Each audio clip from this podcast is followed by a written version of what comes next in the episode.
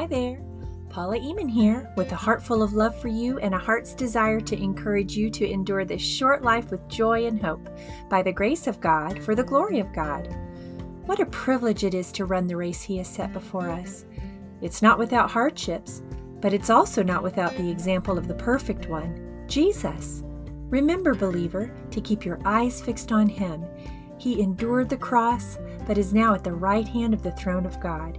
His pain had a purpose, and that was to restore you to a right relationship with God. Such amazing grace. This podcast was made through the awesome Anchor app, which is a super user friendly app that helps you create your podcast from the ground up. Highly recommend. Now to episode 6 Going Forward by Looking Back.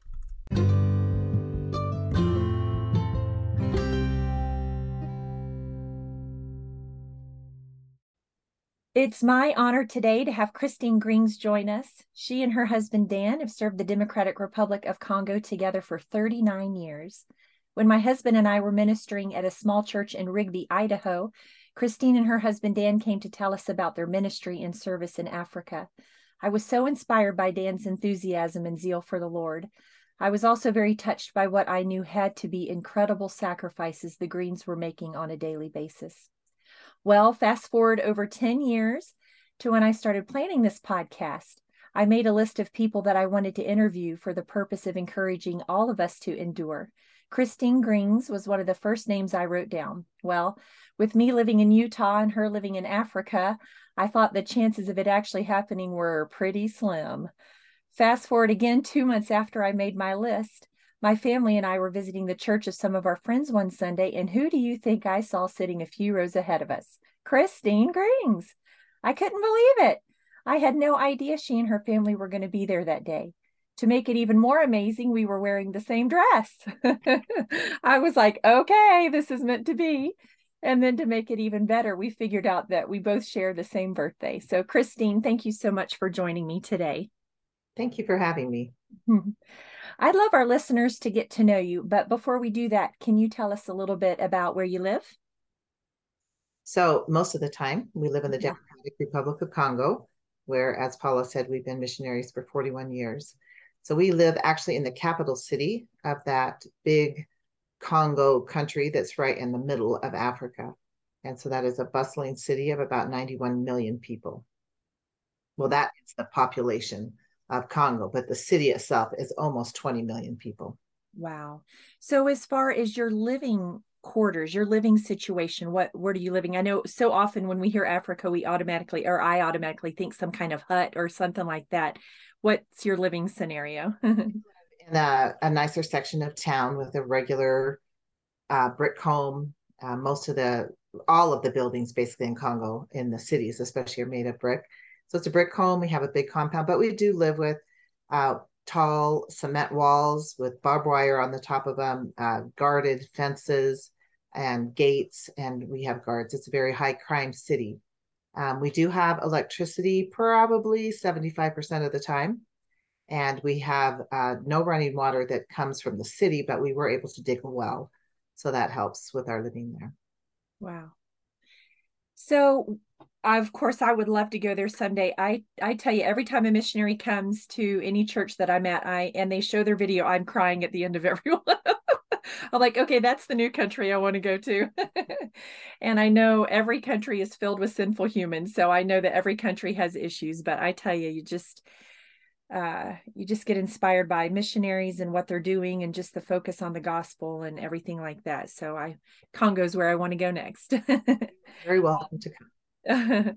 so um the way we want to start by getting to know you today is can you just tell us your growing up years, your background and kind of the the the start of Christine Grings?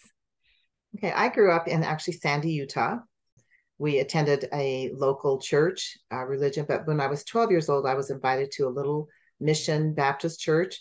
And that is where the first time that I heard the gospel at a Awana program.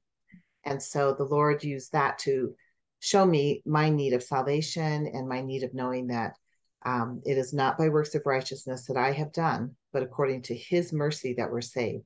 That was so significant to me uh, having gone to a church all of those years where it depended on my own works. But God was gracious to me, and I accepted Christ as my Savior. And from that point on, the mentors that I had in my life were a huge impact on me and introducing me to um, the Word of God and how to memorize the Word of God, and really encouraged me to go to Bible college. And so um, in the late 70s, that's where I headed was to Bible college in Denver, Colorado. That's tremendous. I love that just the the trajectory God put you on, you know, and just surrounded you by mentors. And I, I don't think we can um, highlight enough the power of God by using one life to touch the life of another, and then just how many lives just that one life can touch. So, thank you for mention- mentioning the significance of mentors. And of course, your mentors were the best mentors because they were pointing you to the Word of God. So, it, it just always goes back to the power of the Word of God and what it can do in a life. So, that's right. Thank you. so, um, where are you originally from? You said Sandy, Utah. Perfect. And um, now, can you fast forward and tell us about where you met your hubby? So, it was at Bible college that Dan and I met. Um, I had already been attending there when he came. But about nine months before I met him is when God really started to speak to my heart about missions. And so I, before I met Dan, who grew up in the Democratic Republic of Congo, so he was a missionary kid and he was headed back to to the Congo. At that point, it was called Zaire. But God had already been working in my heart about being willing to be a missionary, and I was still struggling with the whole idea. And I especially had it in my mind that I did not want to go to Africa. Hmm. So when Dan and I started to date, and he talked about Africa continually, um, I started to have a lot of doubts. And I can remember one night in particular, um, after we'd been dating for several months, I just looked at him and I said, You know, I really don't think I could live in Africa. Mm-hmm. And he pulled the car over to the side of the road and he looked at me and he said, You know, I'm looking for a wife to take back to Africa to serve alongside of me. And if you don't think we can, you can do it, no use wasting our time here. Yeah. So he knew where the Lord was leading him. And you know, when I finally said to the Lord, okay, Lord, even Africa, if that's where you want me, I'm willing to go, then I had peace. But mm-hmm. when we start putting um, restrictions on what we're going to allow God to do with us, we're never going to find the peace that we're looking for. And that's interesting because I think so often people, uh, even Christians, uh, emphasize seeking peace first. And if you have peace, then it must be God's will. But um, that's neat that you just yielded to the Lord and then He gave you the peace. So thank you for mentioning that. I think that's good for all of us to hear. So, um, can you tell us now how long you've been married? So we just celebrated our 41st anniversary in September. Okay. And yeah. then you have how many children and grandchildren? We have seven children, and we just had our 21st grandchild last week. Little Pepper Joy. Little Pepper Joy. so, so then tell us the story of so you've yielded to the mission field, even to the mission field of Africa, and then you get married. How soon after you got married did you go to Congo? So we were married for a year and then we began deputation. That was traveling around to churches to tell people about our ministry. And in um, just short of our, a month short of our second anniversary, we arrived in the Congo together. Wow. And what was that like? It was, I had the opportunity to go to Congo for six weeks before we were married. Okay. Which was a terrifying experience, but a life changing experience for me. Mm-hmm. So Dan and I went together. Um, first of all, I was six weeks pregnant, so I wasn't mm-hmm. feeling very well. Yeah. It was quite an adjustment for me, um, even though I had been there. But to go there, I think one of the, the hardest parts at the beginning was the loneliness. Sure. Uh, because that was way back before cell phones or WhatsApp or Zoom or anything. We would go, you know, months without communicating with um, our families back in the state, or my family back in the state. So that probably was the hardest thing. But we uh, celebrated our second anniversary about a month after we arrived. Okay. And so, mentioning family, um, I know he grew up there. So, what kind of were you surrounded by his family, or what was that dynamic? Yes. So we worked with his oldest sister and her husband on the same mission station in the interior jungles. So that's a whole different type. When you talk about talk about living in mud huts. It wasn't exactly a mud hut, but everybody around us lived in mud huts. Okay. Um, so his family was there. So we were near his parents and both of his sisters. Okay. And what was the food like? Was that I'm sure for me that I when I see anything food related in Africa, I think I don't know that I could do African food. What was that dynamic for you? that was a big change for me. Uh, learning to live there, you know, no grocery stores. Dan would go hunting every month. So we got, you know, fresh antelope, wild pig, uh, an occasional monkey. Um, so, you know, it was very different to learn how to cook mm-hmm. uh, with just living off of the land. Most of what we ate came off of the land. Mm-hmm. So we a lot of rice. We ate a lot of um, just the local greens, the cassava root. Uh, those were our main staples besides the meat that Dan hunted and the fish. We lived on a huge river. So we did have a variety of fish that we were also able to get. Okay.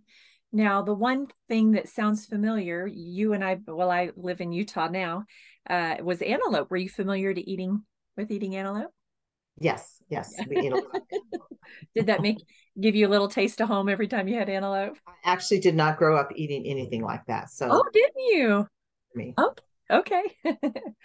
so then I think you already gave us a sneak peek to my next question, but um how our next question is how soon did you have your first child so i'm thinking if you were you said you were six weeks pregnant when you got there that's correct okay with our first child um, we lived i'm telling you we lived in the interior like we lived in the jungles okay. i did not see a doctor for the entire pregnancy i showed up at a bush hospital um, about three weeks before my due date and we waited there and sarah our first child was delivered at that bush hospital Wow. Complication free? Complication free, praise God. Yes, praise the Lord. That's tremendous. So then what was it like raising children on the mission field? So, you know, people have asked me that many times through the years and told me that we would love to go to the mission field, but we just can't take our kids. I would not have changed one thing about that. I am so thankful that our kids were raised in the Congo. And when we lived in the interior part of Congo, our kids had such an opportunity to uh, minister just as children mm. to the national people that we worked with. And I am so thankful for that opportunity that they had to experience poverty all around them, to experience the needs of other people. Um, it really changed their perspective on life. And many times when we would come back to the United States on furlough and they would go into a youth group, they would come out just shaking their heads Mm. You know that the kids are so focused on temporal things and really don't see the spiritual need that people have all around the world. And that was always a real burden for them. Mm-hmm. Yeah, I tell you, um, I've had the opportunity to go on two missions trips, um, one to Romania and one to Mexico. And uh, the area we were in of Mexico, especially, was incredibly poor. And um, at that time, I don't know Romania's ranking now, but it was still considered a third world country, I do believe.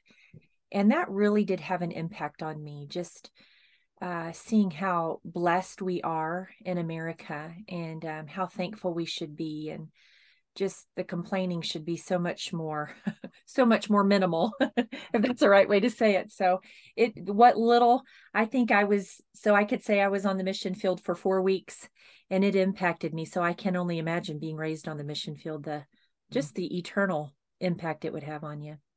It definitely had its struggles i mean there were a lot of struggles with raising your kids sure.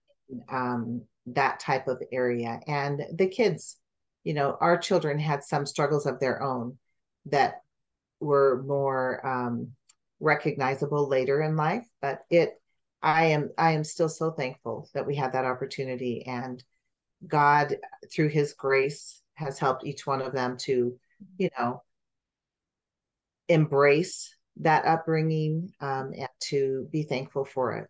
Mm. Praise the Lord. Well, um, really the heart of what we want to talk about. And um, just to let the listeners know, I have prepped Christine for this. so, um, but just the thrust of uh, my podcast is um, just inspiring people to endure. And we all go through um, difficult times, some way more painful than others, but um, um, a missionary to Africa is no different than a a citizen in the United States of America. We all go through difficult times. And I just wanted to know if there was a certain trial um, that really stands out to you that you would be willing to share with us today. Okay, well, you know, the Lord has taken us through various things. And as I've thought back on that question, knowing that you were going to ask me that, um, it, they seem, when after you go through them, they mm-hmm. seem not as um, difficult when you're on the other side of it. Mm-hmm. But looking back on different things that the Lord took us through, besides being evacuated out of Congo for political unrest several times, but in the mid 90s, we at that point were still living in the interior. We had um, five children, ranging in ages from 10 to three, and um, I became very ill. Mm-hmm. And we had all had hepatitis, we had had typhoid, we had continual ca- cases of malaria. And I got to a point where I was too weak to get out of bed.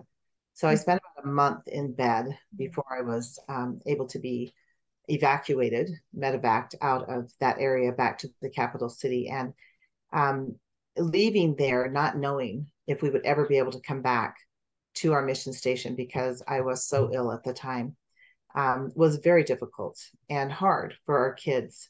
And so we did come back to the United States. And um, it was a rough time for me in many ways because not only was I physically sick, but it led me down a path of depression, uh, almost to the point of suicidal thoughts. Mm. And I struggled so much with that because either I put the pressure on myself or I felt it from other Christians that if you are a believer walking with the Lord, filled with the Holy Spirit, you are not going to feel that way. Mm-hmm. You're not going to feel depressed. You're not going to be struggling with um, OCD or any of these other things that I was having to deal with when I finally, as I finally, you know, gained my strength back physically, I was still struggling emotionally. Yeah. Um, and that was a really difficult time for me because although the doctors were encouraging me to take some certain medications that could help me, I felt like as a believer and as a missionary that I should not be feeling this way. And so I struggled with that until um, I got the kind of counseling that I needed that really helped me understand that it really doesn't have always that much to do with our spiritual side of us, but the physical side of it can have such a huge effect on us. And there was a lot of trauma that went on with our kids being sick all the time and my husband traveling so much and being alone on the mission station at that point where we were at. And so I, you know, that was, it was difficult, but I am just so thankful that God um, brought me through that, not only physically, but also just to realize that his faithfulness, that even though um, we didn't know what the future was going to hold for us at that time, we could look back and see how God had protected us and led us and and strengthened us when we needed it to get through those difficult months, especially when I was very, very ill. And the doctors told my husband, You will never take your wife back to Congo. Oh, wow. The system has totally shut down. You will never be able to go back there. Wow. But God, mm. the God wasn't finished with us yet. And yeah. He um, really just showed us through uh, over the next two and a half years that we were in the States that He wanted us back in the Congo. Mm-hmm. But we had been back in the States um, just a little over a year when civil war erupted in Congo. Mm. Our mission station was completely looted. Mm. So everything that we had, our Bible Institute, our schools, our just our um, clinics, our maternity ward, our houses, everything was completely looted. Mm. Um, so there really was not a home for us to come back to. But God knew that. God mm. knew that health wise, that was not the place we needed to be. Yeah we had already been saying to God, you, you really don't want us to move from this area. We, we were going to have to start all over again. And how is this going to happen? But God has a way of working out his plan yeah. um, that is not always in our sights. Yeah. That's exactly what he did. He took me out of there when, and our family out of there when I was so ill. Mm. And then he took away all of the things, all of our possessions and everything, our ministries that we had there that we were involved in. And yet, through that, strengthened the local group of believers that were there in Mm-hmm. all of that area so that they stood up and took hold of what God had done there and carried on the work. Mm. And that was such an encouragement to us Mm. just to see that God's word was not going to return void, regardless of the amount of um, looting or killings and things that were going on during that time. That God raised up these men that loved him and knew him, and they have continued on the work there. So Mm. we were never able to go back to live in that area. Okay. It was at that point that God moved us then to the capital city of Kinshasa. Okay. Wow. Well, you've just said so many things, and I, I'm uh, writing as you talk because I don't want to miss anything. But um, the first thing that I want to just thank you for is mentioning your depression, and I think, I think the Christian world is is getting better about this, but I think it's still something that almost we feel like we need to tiptoe around. Mhm. And I find that so unfortunate because the Bible doesn't tiptoe around it.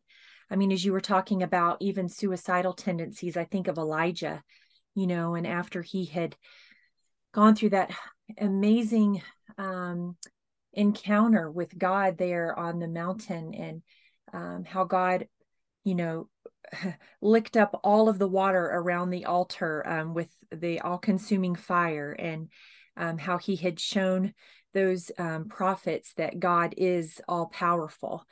You would think he would have been on a high, but Mhm. he went into deep depression and um and how so often uh when we've been involved in in the ministry and had some some highs and just regular ministry days it is often followed by depression and um and uh, I was thinking too of King David. I mean, you cannot read the Psalms and not know that David struggled with depression.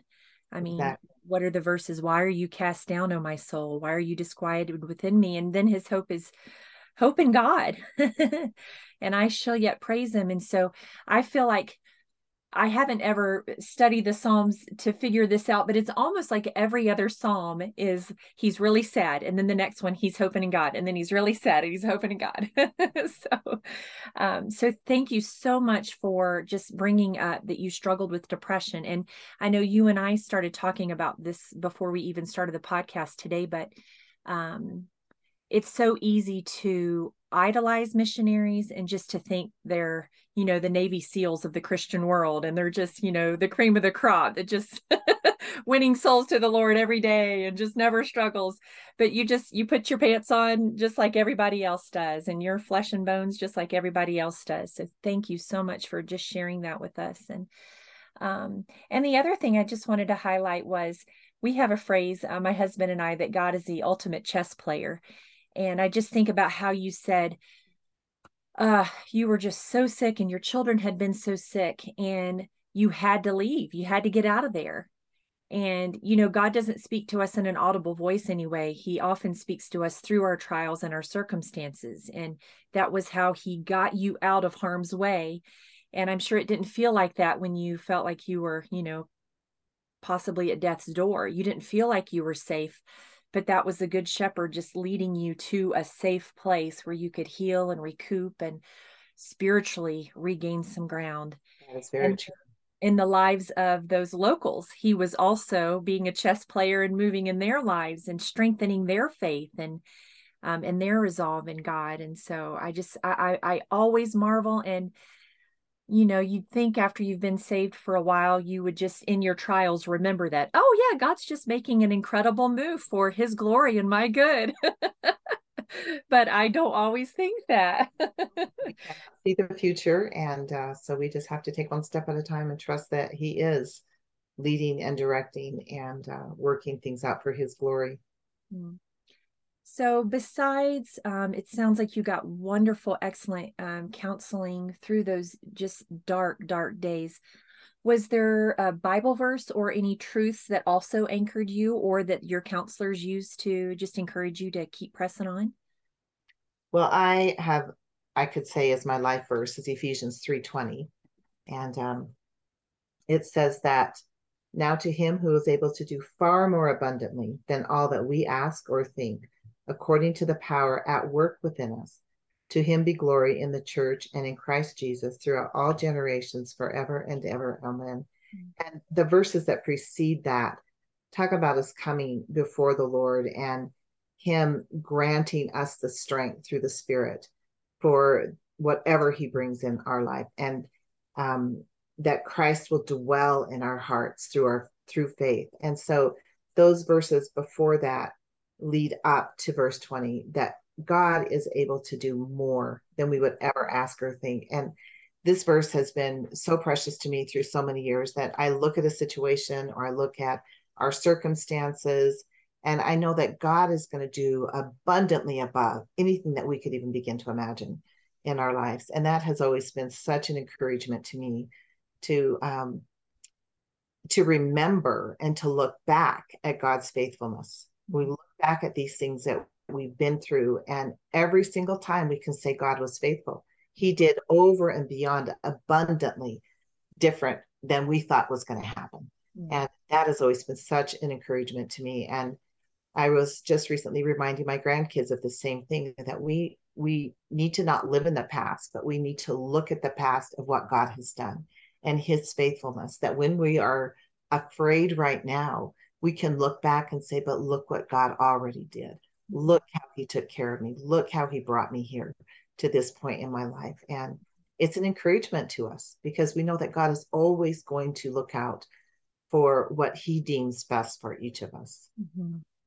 Well, and I know um, I've also seen a Christian counselor and um, and I remember at one point she said, You talk about your past a lot. and I was like, Yeah. And um, I know that there's verses that the apostle Paul talks about um, not looking at the things that are behind. And I think we can get trapped in two ways of uh, one, looking at things that we've done for the Lord and just kind of then coasting and thinking, you know, I did this, this, this, this, this. I'm I'm good. Instead of thinking, no, today's a new day. How can I glorify the Lord today? Mm-hmm. But I also think um, the devil can greatly um, just almost imprison us in our hurts of the past. And we just keep living, reliving those. And mm-hmm. just the freedom there is to say, you know what, the past is in the past. I don't have to live in that now. I can live in the future for the glory of God and in, in the love of God. And um, so, what a hope there is just to look forward. But I love what you said um, about looking back as far as what did God do? And I think that's always the safe place that we can look back is yes, I went through that hard time, but God did this when I was in that hard time. And so we can look back at how he kept his promises and um, how his word um, encouraged us, inspired us. So thank you for that reminder that those difficult times, we are allowed to look back at how God got through, uh, got us through those and how he can also get us through whatever current thing we're in or whatever future thing we're going to go through. So that's tremendous. Remembering his faithfulness is oftentimes what gets us through the trial that we're presently in. Mm, amen. remember that He is faithful mm. in spite of us. Mm. That's good. Well, um, and it may have been your Christian counselor, but um, was there anybody during that dark dark time also that came alongside you and encouraged you? Or it doesn't even have to be related to that trial. Is there anybody else that you've just been so thankful for that has encouraged you and pointed you to the word? So probably my spiritual mentor and closest friend, Neva Barden, has mm-hmm. been the one that's been with me through all of these trials and encouraging me and uh, redirecting me in when I go down a wrong path. And I am so thankful for her um, and for my husband and just his support and his um, his walk of faith that shows me every day that we can continue to trust God. Hmm. So, how do you know? Um, is it Neva? You said Neva. Neva. How do you know her? So, right after I became a believer at the age of 12, she and her husband, Mike Barden, came to Utah to work with Pastor and Mrs. Clem. And uh, she became my spiritual mentor mm. from that day forward. Mm. So, is she, oh, she's older than you, I assume. She is, yes, about yes. 12 older than I am. Oh, 12. Okay, wonderful. and and Okay. And just the reminder to everyone listening again, mentorship is so huge, and you just don't know. Um, just an older person investing in a young person. That's titus 2 right? The older women investing in the younger women. And i i think that is a very very underutilized tool um, in church in our churches. Um, we've just got to come alongside these young people and love them and point them to christ. So Thank That's you right. for keeping reminding of that. um, so before I let you go, I want to promote uh, the book that my next podcast will revolve around, and it's called We Two Alone. That was written by Ruth Hege. Um, can you tell us how that connects with your family? Because I know there's a connection to this book. So, my husband's mother and the single missionary in that book mm-hmm. were sisters. Okay. So, not Ruth Hege, but the other single missionary that worked, Irene Ferrel, that worked with Ruth Hege, was my husband's mother's sister, younger sister. Okay. That's how we connect. And actually, when I went to to Zaire for that six week period of time by myself, mm-hmm. reading that book as we traveled through all of those uh, places, and so that was my introduction to to wow. what could happen in the Congo. In Zaire. And I've already started it. I think I'm about 65 pages in, and man, it's a page turner. And um, just I can already tell that the faith of these two was very inspiring and encouraging and um, just amazing. Well, thank you so much for joining us. And thank you for the reminders um, that when we are saved, it's not because of our works of righteousness, it's because of the grace of God um, at work in our hearts and lives. So thank you for that reminder. Thank you for the reminder that mentors are important because they point us to the Word of God. Uh, we didn't really touch on this much, but Bible college can inspire us to uh, take steps of obedience to the Lord. And um, and what better way to go forward than to look back at God and His faithfulness? So, uh, Christine, thank you so much um, for inspiring us to endure, and uh, we just pray that the Lord will bless you. Thank you, Paula. Thank you for having me today. I've enjoyed it.